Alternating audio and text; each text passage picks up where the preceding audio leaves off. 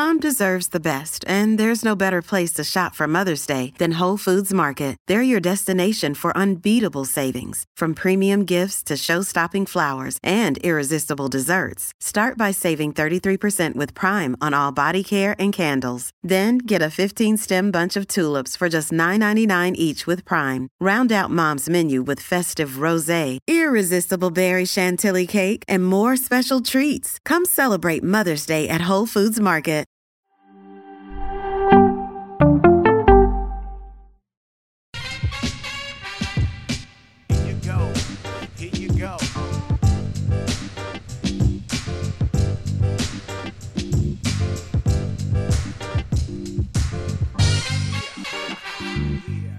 Boston Marathon. Nothing personal word of the day. It's Monday, April 19th, 2022. Yes, we are delayed, but I've got an excuse. I just got off a train from Boston this morning. I got on a five o'clock train. I got so many stories, Coca. I don't even want to start. Let me go back to the beginning. I was born in February of 1968. That's too far. No, that'll take too long. All right, let's fast forward to a two weeks ago. No, no, no. Let's go back a little further. All right, I'm ready now, Coca. All right, here we go. Ready? And four, six, nine. Boston Marathon. Yeah, I know you've heard it before. We're late today because I'm late, but I'm showered if you're on Nothing Personal with David Samson YouTube channel. I did have time to actually shower because you would not have wanted to see me. Because yesterday I was in Boston to be a crew member for the most special, incredible person and family and race in history. So here's the background. The background is there is a PR guy named Matt Roebuck. Matt Roebuck worked for the Marlins, and I worked with him for over a decade, I think, if not longer.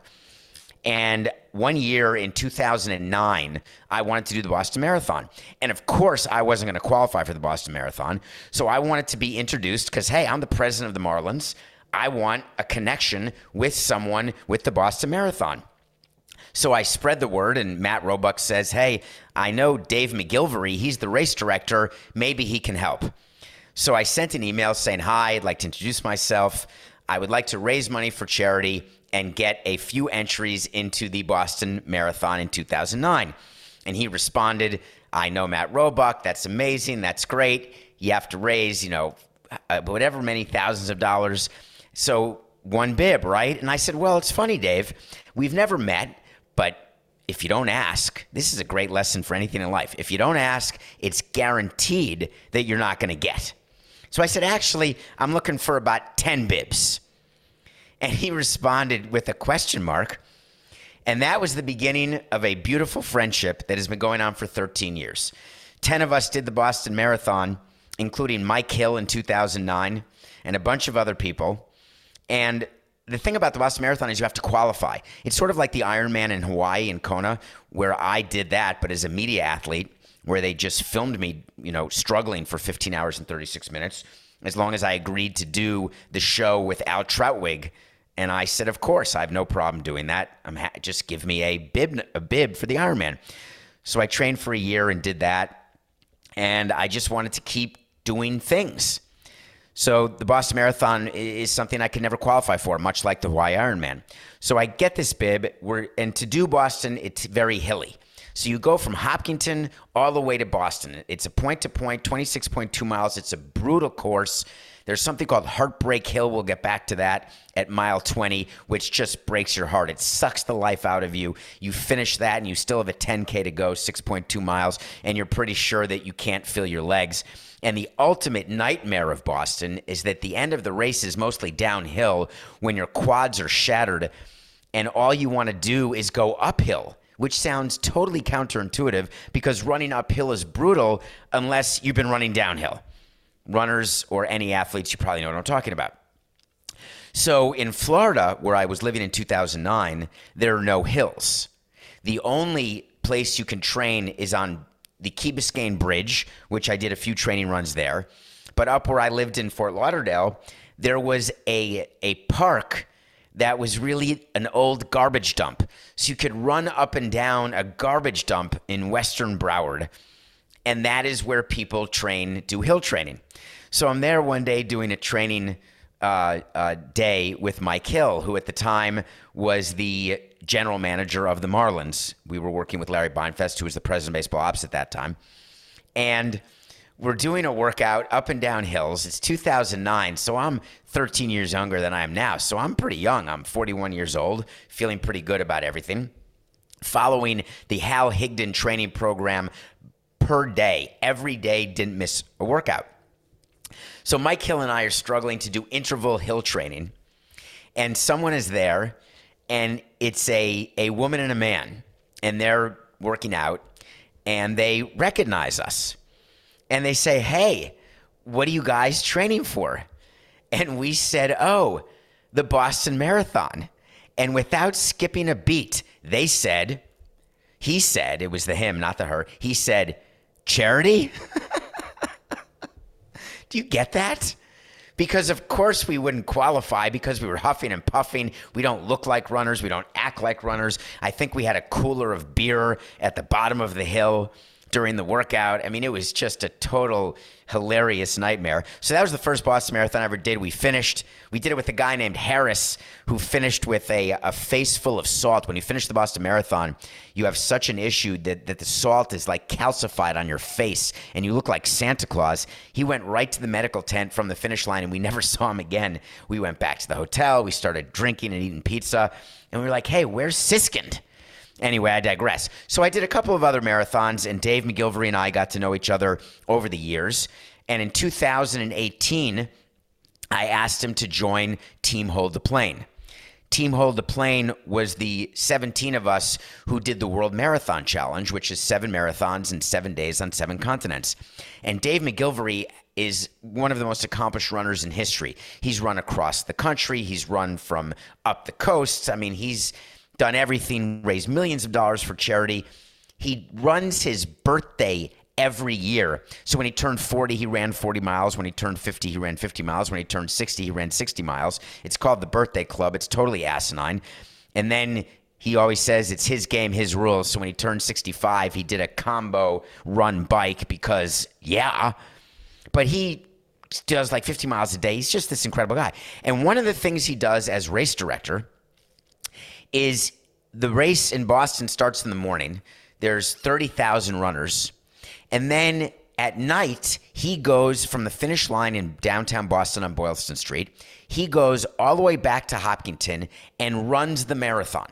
From Hopkinton to Boston after the marathon's done, he's got uh, a police escort and he's got a crew with him led by the unbelievably gracious man, Ron Kramer. Side note Ron Kramer and Dave McGillivray were my race directors when I ran the double marathon to honor the workers for Marlins Park in April of 2012. They arranged the whole race. They coordinated with the police escort all the way from Pompano down to the stadium, Marlins Park. So I've been working with them and knowing them for years. So we do the marathon challenge, and in Antarctica, I was able to run the marathon, the first marathon of the seven I ran with Dave McGillivray. And he's a much faster runner than I am. He can run a three hour marathon. And my career best, one time in New York, I did 357. And that took an amount of training that I'm simply not able to do, not because I'm lazy, because I'm old, which is no excuse because older people run faster. Hence, they can actually qualify for Boston and not need a charity slot. But again, I digress. I guess some people are runners, some people are not. So we are running the Antarctica Marathon, me and Dave and we cross the finish line and he raises his arms and he says, I just got a PR. And a PR means a personal record, like a personal best. And I said to him while shivering cold in Antarctica, knowing we had six marathons in front of us, we did it in like 450 or 452. And I said, What are you talking about? And he said, David, that's the slowest marathon I've ever run. It's a PR negatively and we had a good laugh about that. We then finished doing. It's so weird when there's no studio audience to even smile. When Coca is totally silent, no idea, probably not even listening. Anyway, it was funny. So the next year, Dave invited a bunch of people from our team called Team Hold the Plane to run with him at night after the Boston Marathon. And so, what that run is, you go with him to Hopkinton at about three o'clock in the afternoon and you just start running, but you run at his pace. So, if he wants to go fast, you better go fast. If he's going slow and walking, you go slow and walk. It's his run. You are there to support him, and you are honored because only five or six people do this per year, and you are honored to be a part of this race. So, my plan for 2022 is that a bunch of us were invited to run with him because this was Dave McGillivray's 50th consecutive Boston Marathon. Just think about that for one second. 50 years in a row, he has crossed the finish line of the Boston Marathon. It's unheard of. And not only is he the race director, but he runs a foundation called the DMSE Foundation. If you're looking to give money away to, to charity, they do unbelievable work when all of the running shut down during COVID and during during the lockdown, he actually changed his whole business to uh, helping with testing and helping the the the city of Boston figure out COVID. He, just an amazing person. So, cut to he invites us to do the race this year, and I'm in. You don't say no to Dave McGillivray when he invites you, but he was doing it a little differently because it was his 50th. He was going to do a five hour pace, and there were going to be 30 of us. And the 30 people were people who meant something in his life. People who were accomplished runners, people who had run cross country. There was a guy who's about to run 50 miles a day in 50 states over 50 days, like 50 miles in a different state each day. There's a guy who's about to run across country. There were a bunch of people from the World Marathon Challenge. And there were ki- his kids, of course. He's got a, five kids, uh, three younger kids, Luke, Ellie, and Chloe, who were there. Luke is an amazing runner. He's going to be better than Dave, actually. Eh, they're all Survivor fans. So we got to talk about Survivor for a while. So the way it works is they have a van, and it's like a sweeper van. The van has everybody's water. They have Gatorade. They have some cookies, but you really bring your own stuff to support yourself during the marathon. And the van stops every mile and a half, and you run each mile and a half, and then you stop. It's not a real water station, but you figure you can stop and get water, etc. But sometimes Dave stops for 10 seconds. Sometimes he has to take a phone call from the media or a phone call from someone in his company because something's going on in Boston, whatever the case may be. So I was getting ready, but I didn't train the way I should have. And I disrespected the marathon in a way that only comes from having done the World Marathon Challenge, where you know you can just wake up and run a marathon no matter what because your body can do it. It's muscle memory. So I was not able to complete my long runs. I would go out to run 18 miles and I could only finish 12 because my hip hurt, my knees hurt, my quads hurt, and I was just lazy and it, was making me more angry. Have you ever had that when you're procrastinating something, you know you have to do it?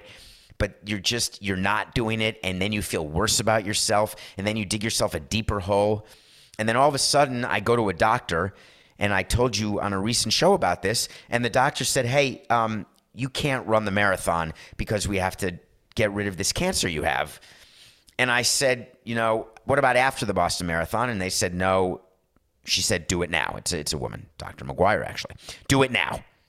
And so she dug it out. And so I called Dave and said, I'm going to be there to support you. I will ride in the crew van, but I can't run the race. And he said, I just want you there with me to share this moment. So I get to Boston on Sunday, take the train, and Boston during marathon time is it, it just overtakes the city. Go to the expo and and you just feel like you're a part of something, but wait a minute, I'm not running. How do I feel about not running? I've never gone to a marathon weekend and not run the marathon.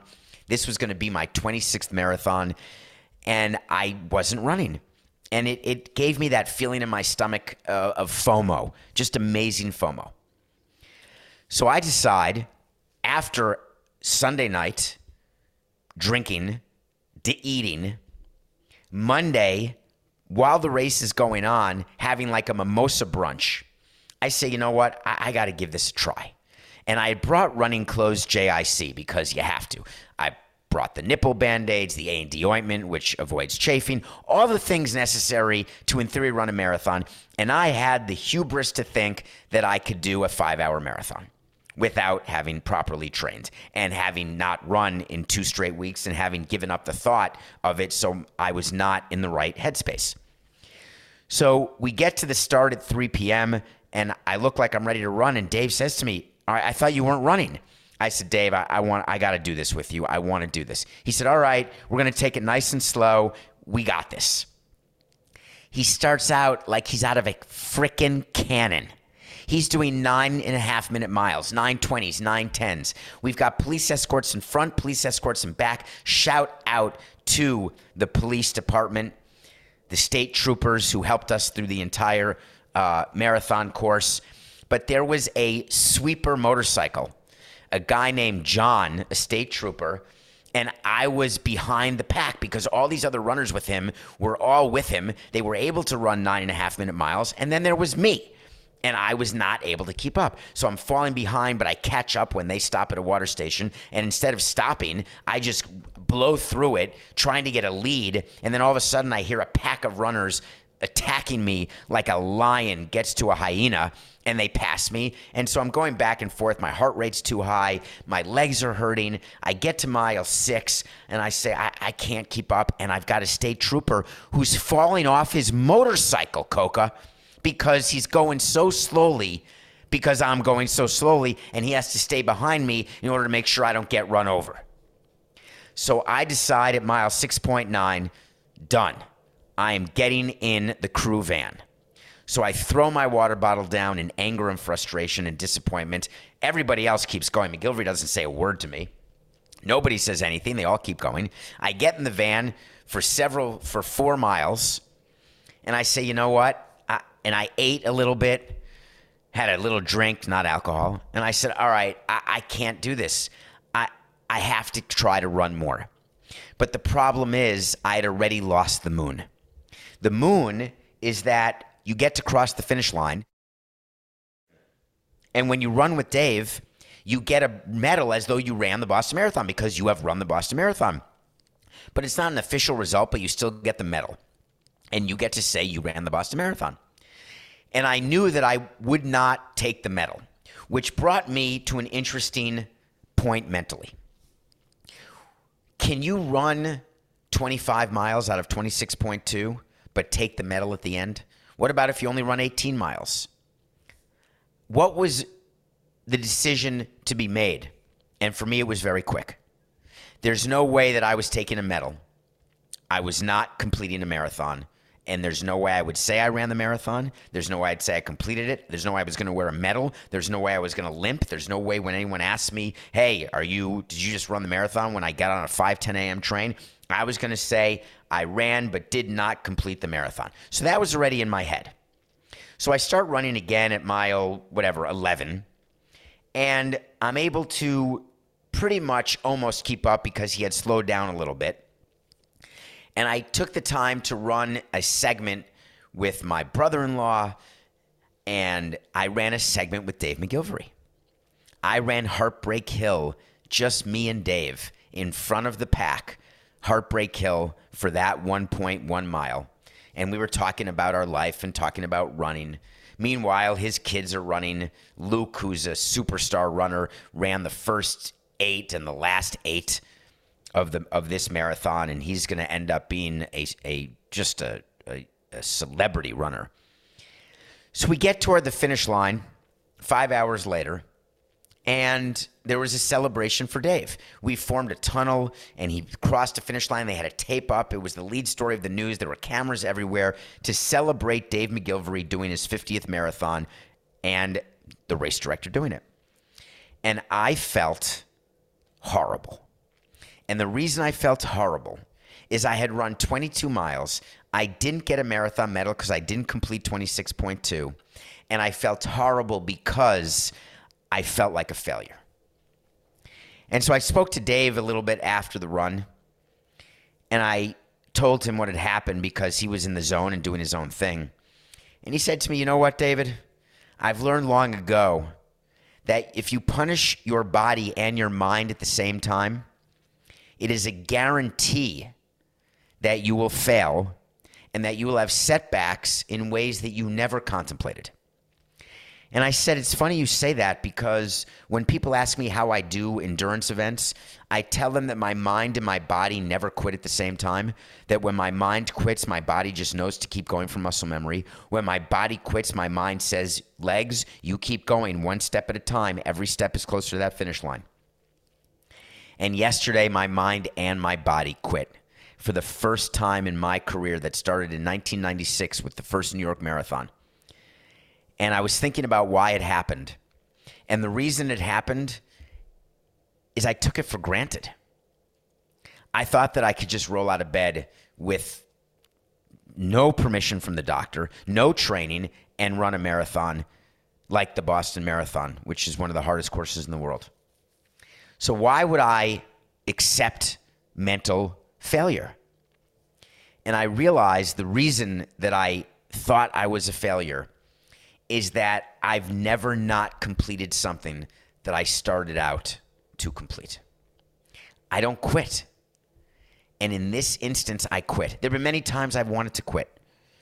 Doing the Antelope Canyon Ultra Marathon, I was crying. The Ironman, I was crying. I'm done. After the bike, 112 mile bike, after a 2.4 mile swim, I was crying saying, I can't run a marathon right now.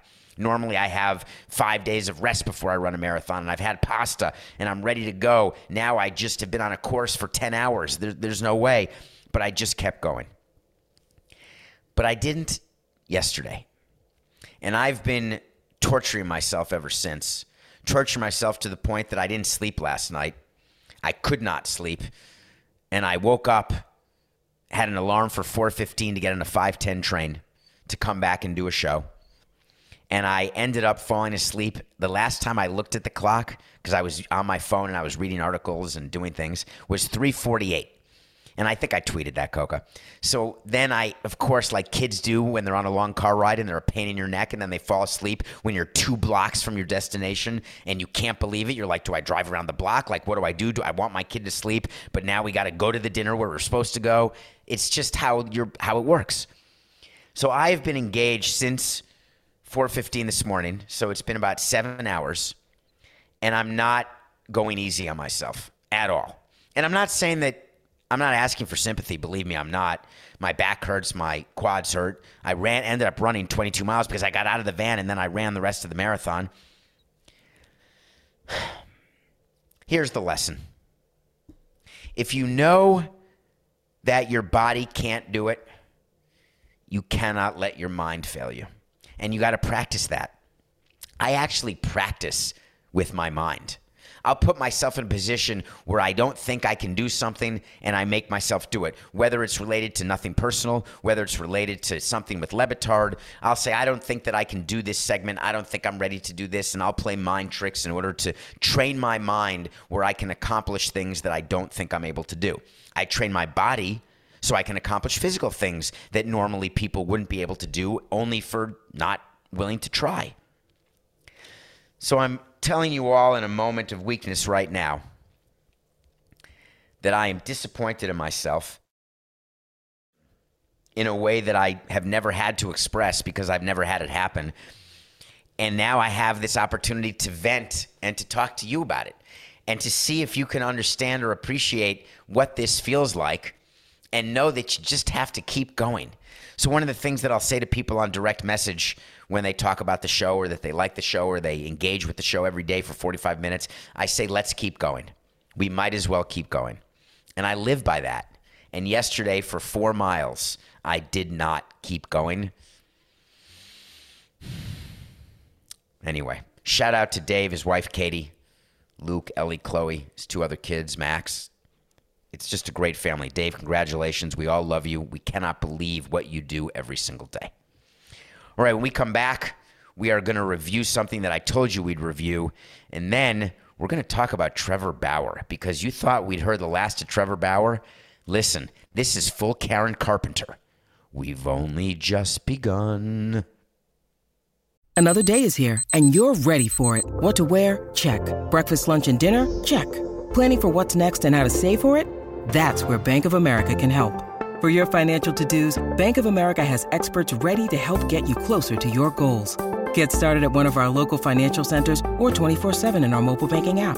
Find a location near you at bankofamerica.com slash talk to us. What would you like the power to do? Mobile banking requires downloading the app and is only available for select devices. Message and data rates may apply. Bank of America and a member FDIC. Hey, it's Ryan Reynolds, and I'm here with Keith, co star of my upcoming film, If, only in theaters, May 17th. Do you want to tell people the big news? All right, I'll do it. Sign up now and you'll get unlimited for $15 a month in six months of Paramount Plus Essential Plan on us. Mintmobile.com slash switch. Upfront payment of $45 equivalent to $15 per month. Unlimited over 40 gigabytes per month. Face lower speeds. Videos at 480p. Active Mint customers by 531.24 get six months of Paramount Plus Essential Plan. Auto renews after six months. Offer ends May 31st, 2024. Separate Paramount Plus registration required. Terms and conditions apply if rated PG. Welcome back to Monday's Nothing Personal. Yes, we're late.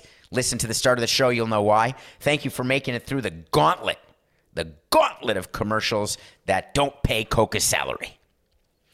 I watched a documentary earlier this weekend, although it's not the weekend anymore. Today is Tuesday, April 19th. Thank you, Coca. And it feels like Monday to me. What about that Costas sit down yesterday? I hope you all watched that and enjoyed that. That was a pretty cool moment.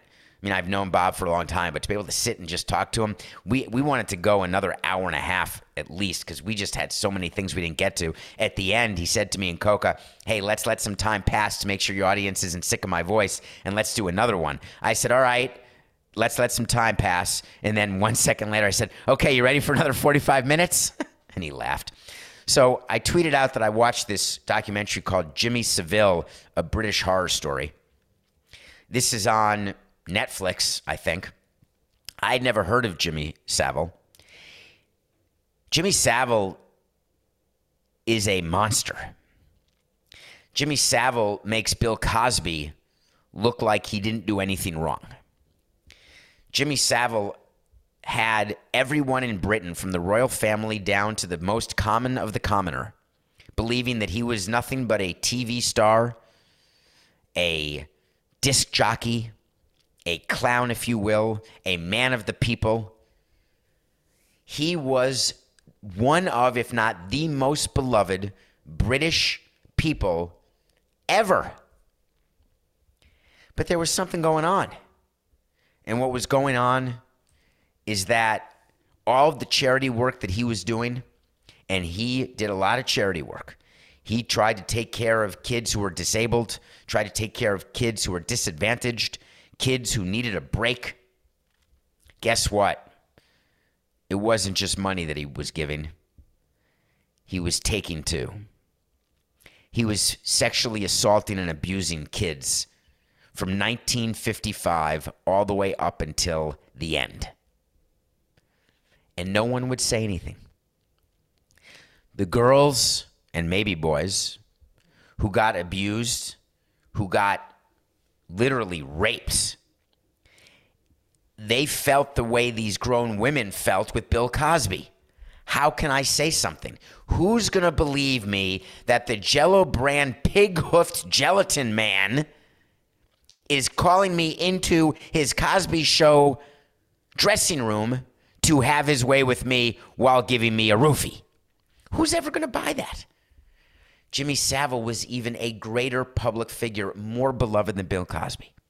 So when a kid, just remember like with the gymnasts, when they don't realize that a team doctor probably shouldn't be putting his hands down her pants, but they don't know to say anything because they think, is this normal? Is this how it works? Is this what's required to be an Olympic gymnast?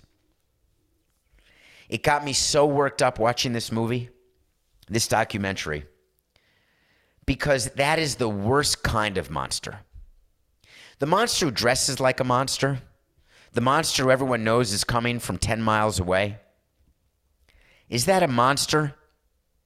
Or is that just someone who's showing you his or her stripes and it's caveat emptor? Or is the worst kind of monster, its degrees of worseness, someone who makes you believe that they are nothing but kind. They draw you into their home, they draw you in to their room, they draw you in, and then they take advantage of you and then set you free, knowing that you will never say a word because no one would ever believe what you said. And I realized that that's a much worse monster. The reason why you should watch Jimmy Savile is that it will give you. We, we reviewed a documentary called We Got to Talk About Cosby. I asked you to watch that. I want you to watch this one too. And the reason is that you're going to feel uncomfortable. You're going to get angry. And I hope what the anger does is it helps us spot monsters who are wearing sheep's clothing. It's a mixed metaphor, but it's one that matters in this case. Because those are the people we need to really watch out for. And if you see something, you got to say something. So Trevor Bauer is on administrative leave. If you're a fan of Nothing Personal and you've been listening, but if you're new to Nothing Personal, you don't know, you can go back in the archives. We've done quite a few things on Trevor Bauer. Trevor Bauer is the guy who had rough, what he calls consensual sex.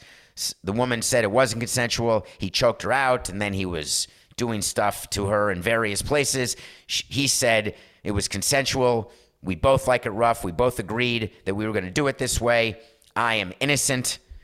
And then when he was not criminally charged, he came forward again to say, Look, I'm now innocent.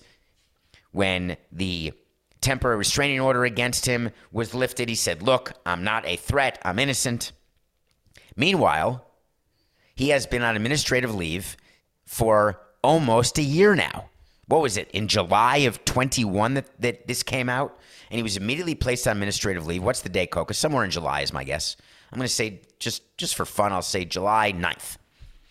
And uh, administrative leave means that your team has to pay you every two weeks, but you can't play. Administrative leave is based on the commissioner saying we are going to do an investigation and then we are going to decide whether or not you ought to be punished. And a punish can be a fine, it can be a suspension, or it can be nothing. But administrative leave is sort of purgatory because not only are you getting paid, but also you're not playing. So for a team, it was July 2nd. Thank you, Coco, off by a week. So for a team like the Dodgers, they've been paying Bauer $30 million a year for this year at the rate of $30 million a year every two weeks, and he hasn't pitched. The irony is the Dodgers don't want him to pitch. They don't want him to be in their clubhouse again. They are done with Trevor Bauer. They should have been done before they signed him. They should have had a clue when he disrespected Terry Francona. Ter- uh, Trevor Bauer is one of the great examples of the juice not being worth the squeeze. But baseball is in a pickle right now. The commissioner extended the administrative leave with agreement by the union, because you have to agree both sides to place a player on extended administrative leave. The first 10 days are on the House. After that, it has to be by agreement. The union has 12, 1,199 members who want Trevor Bauer to disappear, and one member who says, hey, why aren't you representing me? This is ridiculous. Why don't we have a decision from Rob? The commissioner. He's already suspended people from Marcell Ozuna to Aroldis Chapman. There's numerous people who've been suspended under this sort of rule that baseball has that uh, if there is abuse or any sort of behavior that is not becoming of a professional baseball player, you are subject to discipline. And what that discipline is, is for the commissioner to decide. But here's a little nugget that has never once come up in the years this has been going on. The player who has been suspended by baseball in every instance has agreed to the suspension which means the player has not appealed the suspension, which is the player's right to do under the collective bargaining agreement, where there would be a third party arbitrator, not like arbitration for salary, where there's three arbitrators on a panel. This is in front of one person, and that one person would decide whether or not the suspension was warranted, whether or not it should be shorter. Can't make it longer. They can leave it the same, they can make it shorter, or they can get rid of it altogether but not one time has a player availed himself of this opportunity because there has been full agreement the entire time in each case. The reason why MLB has not announced a Trevor Bauer suspension, which I promised you is coming, and I wait did a wait to see that he will go from administrative leave right to suspension, and I have another wait to see. I'm sure that he will never wear a Dodgers uniform again. But the reason why baseball has not been able to announce a suspension is that when they approached Trevor Bauer, Trevor Bauer said, I will not accept a one game suspension. Forget a year or two years or a month or 20 games. Zero is my number. Rob Manfred knows very well he can't suspend him for zero games. It's out of the question. Marcell Ozuna got suspended for 20 games, was seen choking his wife, domestic violence, charged with a felony, but ended up being uh, pled out. He got 20 games, but got time served, meaning he could come back and start this season playing for the Braves again, but he lost 20 games worth of pay from last year because he was on administrative leave and gets paid, as I said, while you're on administrative leave. But Bauer will not agree. What Bauer is saying is that he is going to appeal whatever the commissioner says. That means it's going to go to arbitration because Bauer is not going to settle, which means there's going to be a hearing, there's going to be testimony. It means the commissioner will have to explain why he made the decision he made. He'll have to justify why he made the decision, present evidence uh, from the Department of Investigations within Major League Baseball as to why he made the decision he made. Trevor Bauer will be able to present evidence to the arbitrator that it was purely consensual. He'll be able to show text messages. He'll be able to show that this woman contacted him and wanted to have sex. Anyway, it's going to be a sideshow. And the Dodgers are very interested third parties. Because when it comes to their competitive balance tax, their luxury tax threshold payroll, that whole Steve Cohen level, if you get to 290 or above, you pay 80%. If you're above 230 million, you pay 20%. It goes up and up and up. If Trevor Bauer is suspended for any part of this year, his salary doesn't count toward the competitive balance tax. So the Dodgers are asking Rob to suspend him for two years because that would cover the balance of Trevor Bauer's contract with the Dodgers. Rob Manfred's not going to suspend him for two years. My guess is Rob Manfred, Coca. I got to wait to see for you. So book this. The Trevor Bauer suspension will be greater than 120 games and less than 200 games. It will fall between 120 and 200. Then there will be an arbitration, and once we see what's being presented, I'll give a wait to see of where the arbitrator comes. But for now, the wait to see is Trevor Bauer will be suspended by baseball for between 120 and 200 games.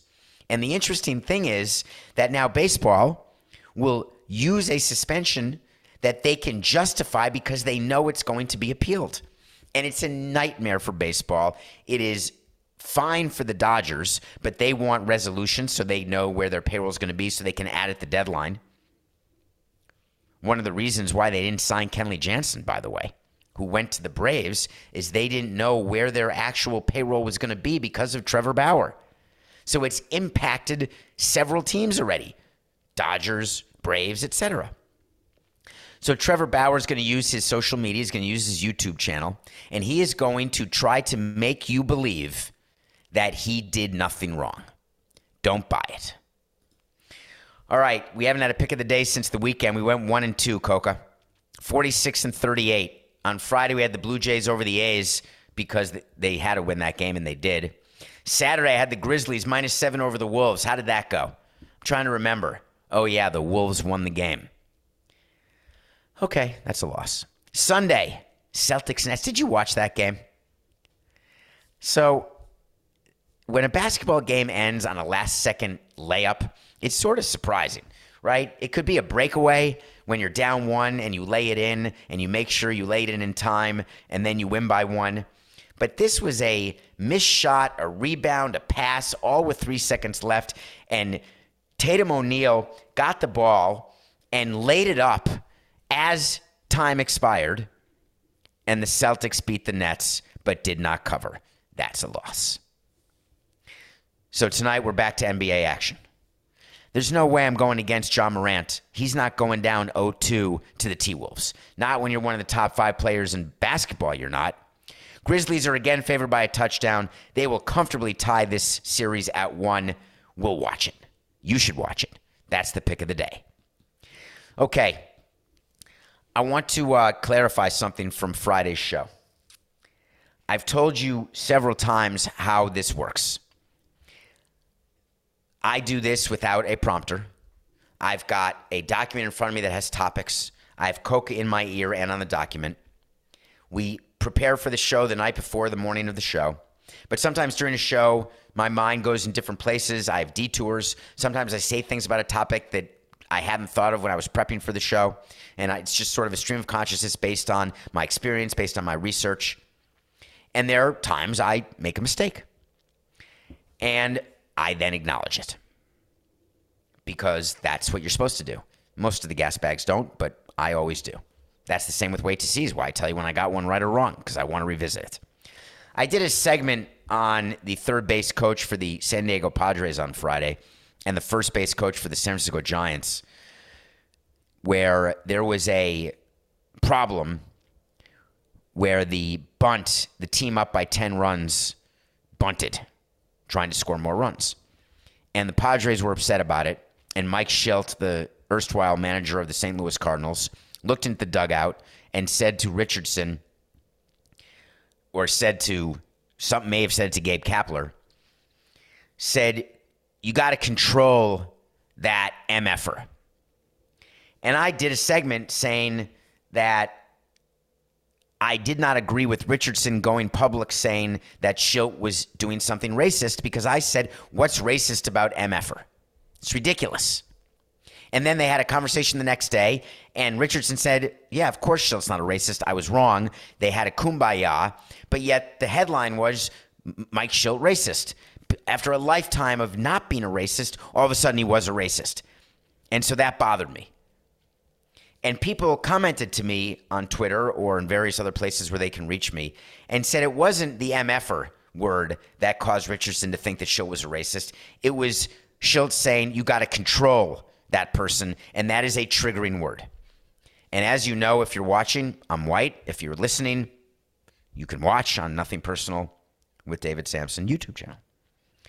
I can't walk in the shoes of a minority of an African American. I can't tell you about the experience. I can't do anything. I can't tell you what triggers. I can't. I can only respond and acknowledge and grow and be better. So to me, the word control was not the dominant word in that statement. It was MFer that I thought was upsetting him. And I hear that on the field every day. But the word control is a trigger. So thank you for pointing that out to me. I correct why Richardson felt that way. What I don't change, and this is not a double down, this is just a fact. What I'm not changing is that I would have preferred Richardson to have approached Shildt and spoken prior to going public. Figure out if you are dealing with someone who's racist. Figure out before you go public and then have to qualify what you said the next day. So thank you for that clarification. Okay, Wait to see is when we tell you something's going to happen. We had to wait to see about the Atlanta Hawks, and I wanted to talk for a few moments about the Hawks and the Heat and about sports and a topic that interests me. We have to go through the public financing, Coca, but in the remaining five minutes, it's a much longer topic, and I agree with you. We're going to hold off but we are guaranteeing it. I'm not just teasing it for tomorrow. Um, I don't care what happens, even if we have to go an hour on tomorrow's show, we will be discussing what's going on with public financing. If you have a chance to watch the Billy Corben mini documentary that he put out, he put out a two and a half minute video about a public financing deal going on in Miami for the Inter Miami soccer team. You may want to check that out prior to our conversation tomorrow. You may want to see see or read what's happening in Oakland and in Buffalo and in Baltimore and in Carolina. And can I go on and on and on? Public financing is a real thing that is really happening, still happening, and we're going to have a full conversation about it. But I wanted to talk about the Hawks and Heat. The Miami Heat are a team built by Pat Riley, where many of you may not be able to name many members of the team, maybe just Jimmy Butler. Maybe you think of Dwyane Wade or Shaquille O'Neal, or maybe you're thinking about LeBron James or Chris Bosh and the big three. Pat Riley, maybe the star of that team. If you're watching Winning Time, you know where Riley started. Miami Heat were the number one seed in the Eastern Conference. They were the best team over 82 games in the entire Eastern Conference. Number one. And yet everybody was saying they are not a worthy number one seed. They're not even favored to win the Eastern Conference. Totally being disrespected by all national media, by all the talking heads and all the writers, saying the Heat are doing it with smoke and mirrors. So, what's interesting to me is that in baseball, no one ever says a team is doing it with smoke and mirrors because everyone's view is over 162 games, the cream has to rise to the top. You can't be a bad team and win 91 or 95 games. You have to be a good team that can have losing streaks. You can lose six or seven in a row. When the Marlins won 91 games, we had a seven game losing streak and then followed it with a seven game winning streak or something like that. So those things will happen during the course of a long season. But the six months and the 162 games, and the reason why owners are reticent to shorten the season is that at the end of 162, you generally get rewarded for building a good team. In basketball, there are only 82 games, but it's the same exact thing. People have been trying to convince me for a decade, more, multiple decades, that in basketball, you can have a team only be okay and they can get themselves to the playoffs and get through the playoffs. My view on that is horse hockey. Basketball for 82 equals baseball for 162. You cannot be a bad team and be the number one seed. It doesn't work like that. You may not have superstars. You may not have a big three, but you're still the best team in the conference. Hard stop. So the Heat started their playoff series against the Hawks, who we told you in a wait to see would make it out of the play in tourney, and they did. They had to win two games. They won two because Trae Young is Trae Young. But now they're playing a much better team, and the Heat crushed them in game one. And what's making me insane is all of the bandwagon people, not just in Miami, I'm talking about all over the country, who are looking at the Heat and saying, Whoa, are they, are they good now? They've been good from the beginning. You just didn't know it because there's no flair, there's no sex appeal. The Miami Heat are the best team in the Eastern Conference. Now you're going to say the Nets are better, the Celtics are better, they're hotter. This is what about the Sixers? Maybe they're the fourth best team in the Eastern Conference at best. What about the Raptors? Negative. How about giving credit where credit's due? We'll see how the playoffs unravel. The Heat are on an off day today. But I'll tell you, it's going to be a gentleman's sweep between the Heat and the Hawks. That's a five game series, not a four, a four game. I guess it's not gentlemanly to not let the other team win a game. But take a look at the Heat if you can. Well, I appreciate that you were with me today. Make sure you're with me tomorrow because we will cover public financing. This time, I really mean it. I'm back. I'm about to go take a very, very cold bath. It's just business. This is nothing personal.